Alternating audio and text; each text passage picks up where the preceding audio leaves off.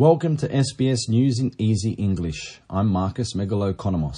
The federal government says it aims to overhaul a regional grants program following the release of a report that found nationals held electorates were given preferential treatment. The Australian National Audit Office examination concluded that nationals' electorates received $100 million more than they would have if the money had been allocated based on projects with merit. Infrastructure Minister Catherine King says her team hopes to redesign the Building Better Regions Grants program to ensure it does not happen again. Meanwhile, Deputy New South Wales Liberal leader Stuart Ayres is expected to respond to new evidence that suggests he knew about a public servant being offered a New York Trade Commissioner job before the job eventually went to John Barilaro. Documents provided from the state government to Labor as part of an inquiry into the appointment reveal Mr Ayres discussed candidates for the position with Investment New South Wales Chief Amy Brown, and he even added a name to the recruitment process.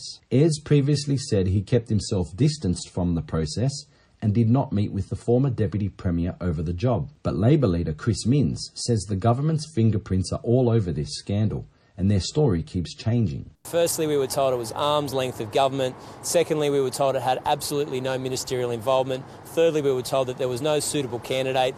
All of the defences of the New South Wales government in relation to that position have fallen over. A ministerial delegation is meeting in Canberra to discuss issues impacting people living with disability. Bill Shorten and Amanda Rishworth will lead the meeting on national reform in disability policy and implementation. But the timing of the meeting has raised questions about the government's willingness to provide accommodations for disability in Parliament, after a newly elected senator was denied permission to have an Auslan interpreter by his side during his maiden speech to the upper house. Independent Senator David Pocock had asked the chamber for the interpreter so that people who are deaf or hearing impaired could follow his speech in real time. The Greens consented to the Auslan interpreter on the floor. The government and opposition both said no.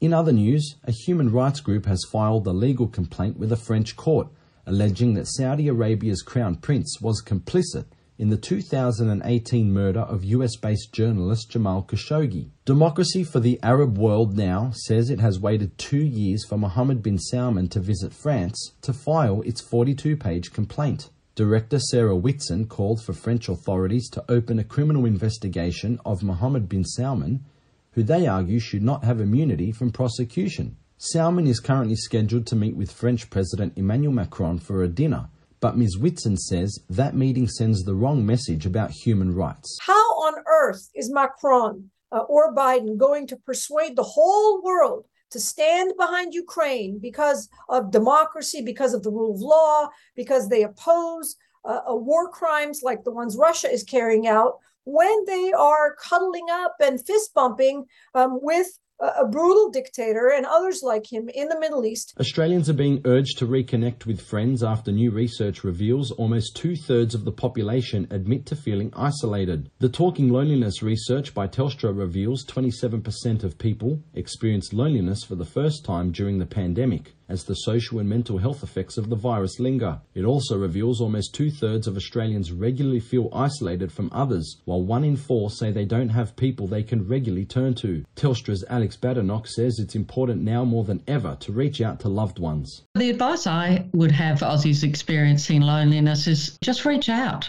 Reach out to someone, let them know that you're thinking about them and you'd like to connect.